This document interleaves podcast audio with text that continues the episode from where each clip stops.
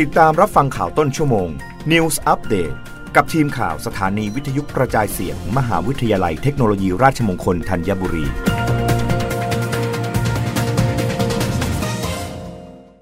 รับฟังข่าวต้นชั่วโมงโดยทีมข่าววิทยุราชมงคลธัญบุรีค่ะ รัฐมนตรีว่าการกระทรวงศึกษาธิการรับนโยบายนายกรัฐมนตรี เน้นทุกโรงเรียนส่งเสริมกีฬาเสริมสุขภาพนางสาวตรีนุชเทียนทองรัฐมนตรีว่าการกระทรวงศึกษาธิการ เปิดเผยภายหลังการประชุมคณะรัฐมนตรีว่า ที่ประชุมได้รับทราบหลักการที่กระทรวงศึกษาธิการ เสนอการรับรองแผนปฏิบัติการด้านการศึกษาอาเซียน สหพันธรัฐรัสเซีย พุทธศักราช 2565 ถึง 2569 ซึ่งแผนดังกล่าวเป็นความร่วมมือด้านการศึกษาอาเซียน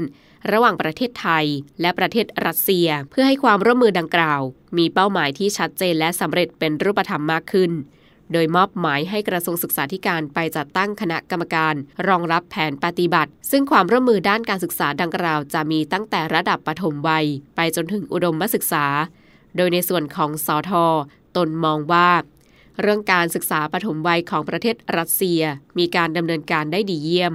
เพราะรัสเซียส่งเสริมการเรียนรู้ของเด็กให้เป็นอัจฉริยะเฉพาะทางตั้งแต่ปฐมวัย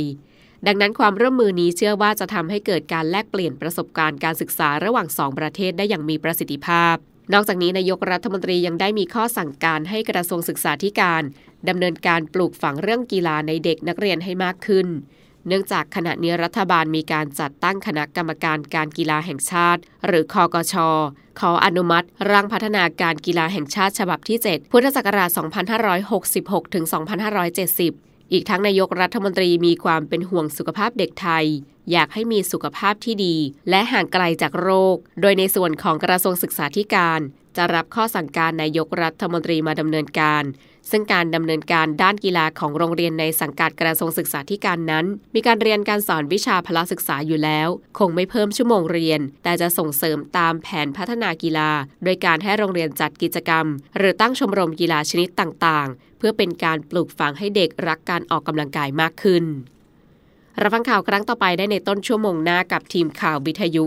ราชมงคลธัญบุรีค่ะ รับฟังข่าวต้นชั่วโมง News Update ครั้งต่อไป กับทีมข่าวสถานีวิทยุกระจายเสียง มหาวิทยาลัยเทคโนโลยีราชมงคลธัญบุรี